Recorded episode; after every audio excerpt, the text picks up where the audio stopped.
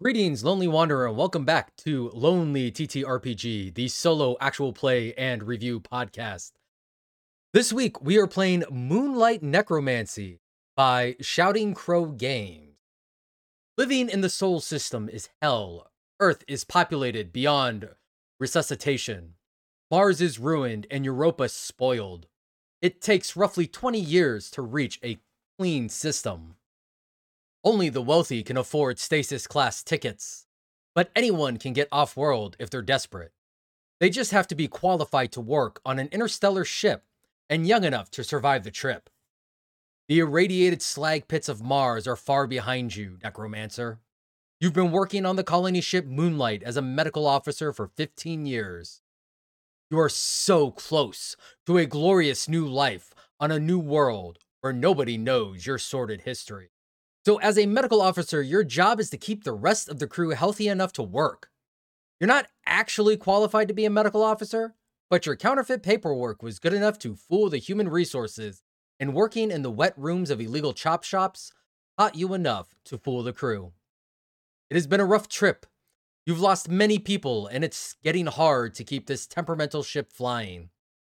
You'll lose more if you don't do something drastic outing yourself as a necromancer might go badly, but it's beginning to look like you might never set foot on solid ground again. You have a freezer full of dead bodies at your disposal and a determination to live. Decide how this plays out. All right, so for gameplay, what you are going to need is a tarot deck. And you're going to take this tarot deck and divide it up into two smaller decks one of the major arcana and one of the minor arcana. For character creation, what you're going to do is you're going to remove the Fool in the World, draw three cards to be your saving graces, three cards to be damnations, two to be your past, and one to be your future. Now, all of these are going to have prompts, and those prompts are listed on the past and future tables. For your saving graces and your damnations, that's going to come into actual gameplay which we will get into right now.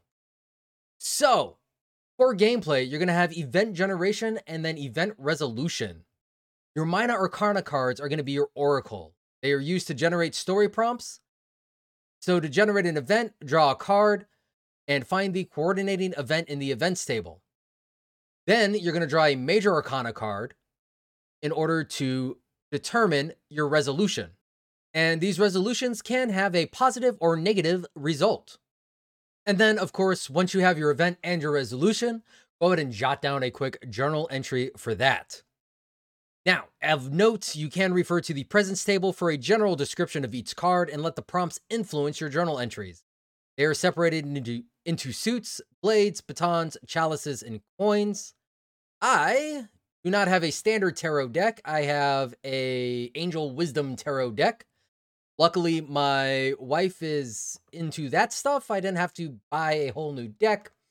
So for our gameplay, my deck is actually divided up into fire, water, air, and earth. For my gameplay, fire will be swords, water will be cups or chalices, air will be batons, and earth will be coins.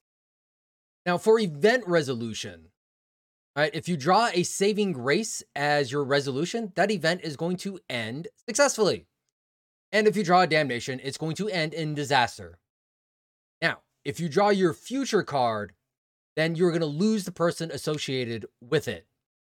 And if you draw the Fool card, there's going to be some interesting mechanics for that. But if you draw the world card, then the game ends. And to determine how well the game ends, you're going to take the remaining cards and you are going to add them all up. You're going to add the numerical value on the cards all together. So for those of you who have never messed around with tarot before, all right, all your cards are going to have a little number either right there in the bottom or on the top, depending on what type of tarot deck you have. And those are the numbers you're going to add together. And the higher the value, the better the ending. But that is about all that we need to know in order to get started. So we're going to go ahead and dive on into our gameplay. And we will start first and foremost with our character creation. So, to start off, we need to select our three saving graces. So, first off, we got the Empress. And I'm going to go ahead and just make a note of what cards I drew. And then we will refer to our tables in order to determine what they actually mean. All right, next up, we got the Sun, which is, I feel, a great card to have for a saving grace in a space game. Because if I got that in Damnation, then this game was going to have the potential of turning into Sunlight, which, great movie, great movie. If you haven't seen it, go watch it. But rather intense. And I'm glad we got the nurturing power and not the deadly power. And then finally, renewal. That is a that is another wonderful saving grace card. All right, moving on to damnation. We have strength, a fitting damnation card. Release and balance. Balance actually feels like it could be interesting just from the title alone. All right, remember I haven't actually read what these stand for, so I'm just going off of vibes right now. All right, for our past, we have the Emperor and we have the Moon. Again, super funny as far as vibes go, where some of our saving grace, two of our saving graces are the Empress and the Sun, with our past being the Emperor and the Moon. Almost like our past has dictated what our saving graces are. For the future, we get the Wise Counselor. All right, now, to find out what these actually mean. So, for our past cards, like I said, we got the Emperor. Thralls can follow complex commands. Outstanding. And for the Moon, Thralls can communicate as if they were alive. Outstanding. So, our Thralls that we will create at, with our Necromancy can follow commands and talk. Amazing ways to start. Now, for our future card with the Wise Counselor, which in a regular tarot deck is actually the Hierophant. Some, like I said, some minor differences between mine and one that you would pick up that's actually tarot. So that's going to be Spiritual Counselor. That that actually feels that that feels funny that I am using a religious themed deck and for my future I pull the Spiritual Counselor. Y'all, please send me send me comments or notes on what you think it means that that is how that is how I'm uh, those are the cards that I'm getting and how I'm interacting with it. All right, now we're going to go ahead and take those and we're just going to shuffle everything back up. Nice and good. All right, and now that we have a character, let's stop and uh stop and think for a second about who this guy is. Now, Dr. Steele, Dr. Steele, like like we said, grew up in Mars and in the slag pits of Mars, which is where they learned their necromancy. And with that, uh, they were able, like, one of the, like, two of the skills that they got really good at was having our thralls follow commands because after all life on mars is hard and difficult so being able to send the undead after after goals and objects is definitely of value. It definitely made Dr. Stash a valuable person to have, as well as as well as the thralls being able to communicate as if they were alive. So that allowed Doc Stash to really to really offer two services, one item retrieval and two information that really gave them the option to that really gave them the option and the ability to earn the money and favor needed in order to get their fake documents and get aboard the moonlight. If it wasn't for if it wasn't for these two skills then it is highly unlikely that Doc Stash would have been able to would have been able to get off of Mars. And so it's these skills that got Doc on the moonlight. And it is also these skills that will help Doc keep the moonlight running.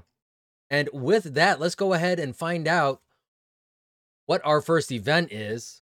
So that is going to be the three of fire or three of swords or blades. So, the three of blades, the network supporting the communication system is corrupted.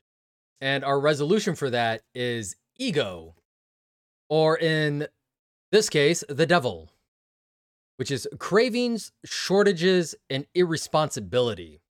So I think as I think as Doc is trying to I think his Doc is trying to do some research so that they can they can pass themselves off as more legitimate and do more legitimate work that they notice that one of the like they notice that they're having problems with the internet connectivity. The network is down it's acting up this isn't good. So they send one of their maintenance thralls to go check it out because after all there's not a whole lot of people running around anymore it's been 15 years and you know, everybody just thinks that, oh, life aboard the moonlight is hard. And like Doc does all this stuff at night as well. If you've ever worked night shift, then you know. So it's kind of hard to tell some night shift workers from zombies or the undead. So Doc sends Doc sends one of his thralls to go check it out. And they come back a short while later reporting that reporting that it seems like the network had the network cables had not been properly maintained. Some water, some some water seems to have leaked in from somewhere. You know, maintaining proper dehumidification on the ship has been a struggle and like this key junction box is just corroded. And you know, Doc Stash is just going to rub their temples and send their thrall back out to go try and clean the corrosion and hope that it creates a better connection so that so that we will be able to continue to use the network. All right, for our next event, we have the Queen of Wind and which is the Queen of Batons. The Moonlight's automated security system identifies you as a threat. And how are we going to resolve this? Transformation or the tower. Pride, falling, bruised ego.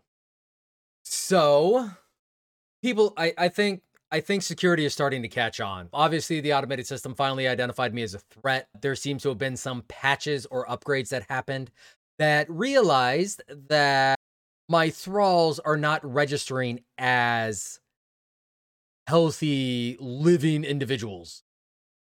And because of that it because of that it registered them as a threat and flagged security to flag security to come down and check this out. Because after all it's it detected the thrall as a non-living but moving threat and tracked it back to my medical bay and so security is going to come pay me a visit and I'm going to have to I'm going to have to confess to the fact that yes, I am using necromancy. And when they see like when they see the freezers full of they see the freezers full of deceased crew members and the crew that are like just how many of the technical crew is actually no longer living that they're going to try and detain me and hold me while they do some more digging and they will review their security footage and see that I'm like see that I'm using these guys to try and maintain the ship. And so I will be I will be released the what passes as the security chief because the what passes as the security chief kind of knows the situation. All right. We are not in a good spot.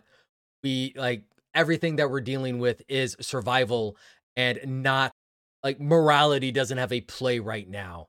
This isn't something that needs to be brought up to the captain.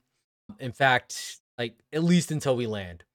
So this is a as long as I am not actively going out and doing threatening acts as long as I'm still working within the interests of the crew and the ship and the mission, then they will turn a blind eye to they will turn a blind eye to my actions at least until we get to a location. And then once we once we safely get to a location, then we will uh, discuss the morality of of what I was doing and my situation. So for our next card, we got the five of fire or five of blades for our next event. And that is going to be the ventilation systems are contaminated with space dust, damaging electronics and soft tissue. And for our resolution, we got the world. So, per the rules of the game, that is going to go ahead and uh, cause us to ignore the event card. Both of those cards will get discarded, and we will manage to limp in to our spot. So, drawing the world card, we would have to add up all of our remaining cards. I have I have only drawn a handful of cards. I can I I think I can comfortably say that my score is going to be high. But you know what, screw it. I will be right back as I go to do some math. Well, it's a good thing I went and did actual math because the way it works is you're going to tally up all your major arcana cards. And if you still have your saving graces in your hand, those count as 20 and your damnations count as 1. Now, I had all of my saving graces and all of my damnations. So, like right off the bat, that was three 20s and three ones. But I still had the fool in there, which was only worth zero. So I got a total score of 162. And on 162, the moonlight cannot go any further. The ship barely makes it through the atmosphere of the nearest habitable moon before it shudders into pieces. It is a rough landing and a tough start for the fledgling colony. There are no corporate startup packages or shelters. You only have what you brought on the ship and what the gray soil of IO2 provides. More than ever, these people need you. It doesn't take long for them to take your skills for granted, actually. Every day, they submit their list of demands. Thanks are few and far between. You dream of Mars. When you wake, you sometimes wonder if you are in a better place.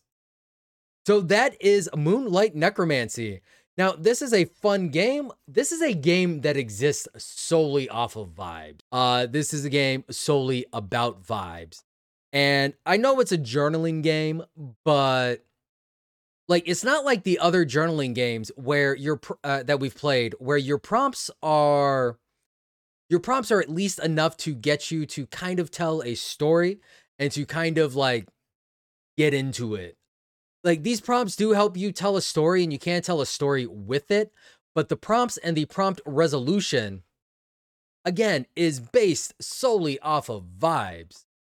And so if you are like if you're looking for something relatively rules light then this is a great game for that because you have a handful of rules and at the end of the day read the prompt and go with what you're vibing with.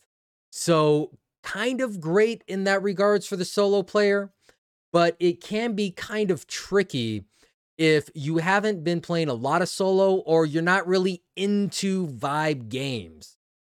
So like I know there I know there are plenty of you who like these solo games where you have definite resolution, definite mechanics, definite that type of stuff.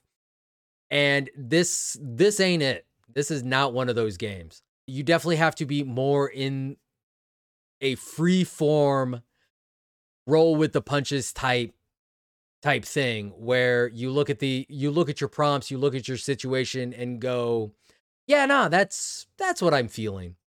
And I think that the vibe based prompts and resolution really means that the tarot is definitely a great choice for this because tarot is definitely tarot is definitely a intuition and vibe based thing.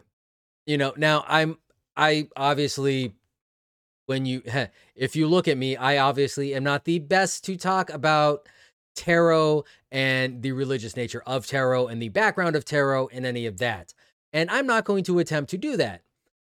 But yeah, what I do know of tarot and what I have seen with those who do practice with tarot, that it is very intuition and very like how you were feeling at the moment.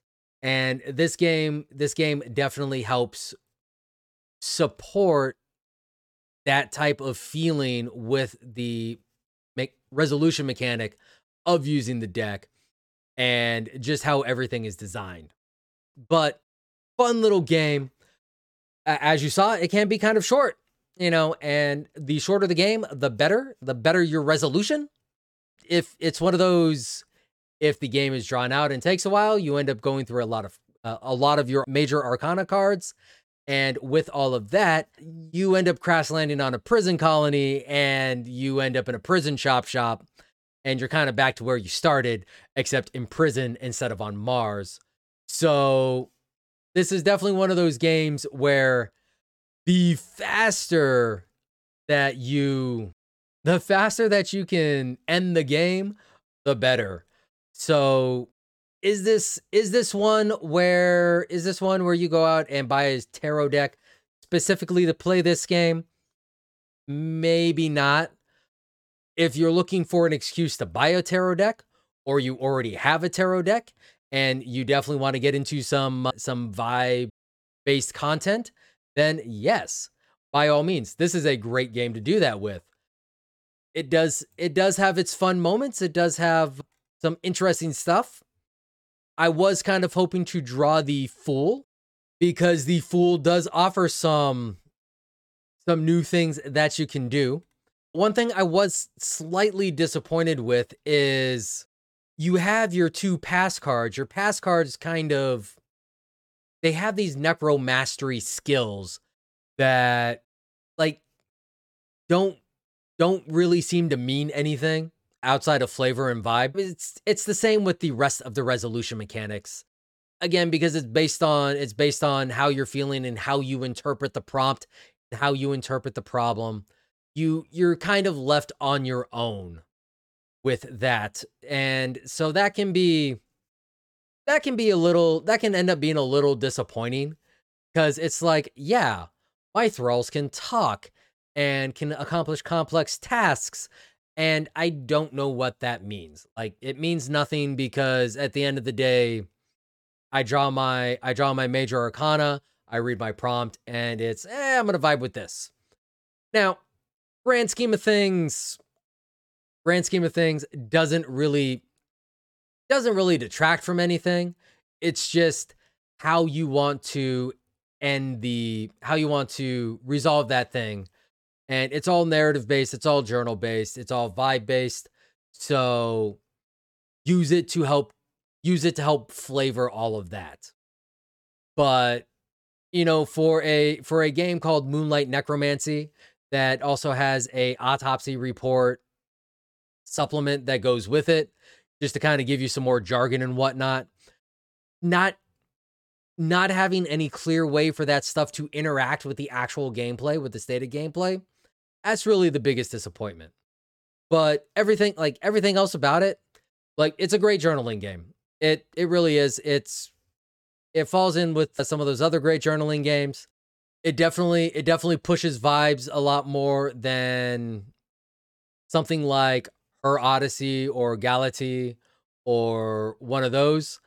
But but it is definitely as not new user friendly as those games are, especially her Odyssey. Like her Odyssey, there is just a lot with this game that you can do. It is it is very open to interpretation, which you know, as always is a strength and a weakness because your mileage will vary on how well you do with that much freedom and interpretation. But all in all, all in all, fun game. Definitely enjoyed my little playthrough definitely enjoyed my little playthrough. Glad that, you know, I at least survived.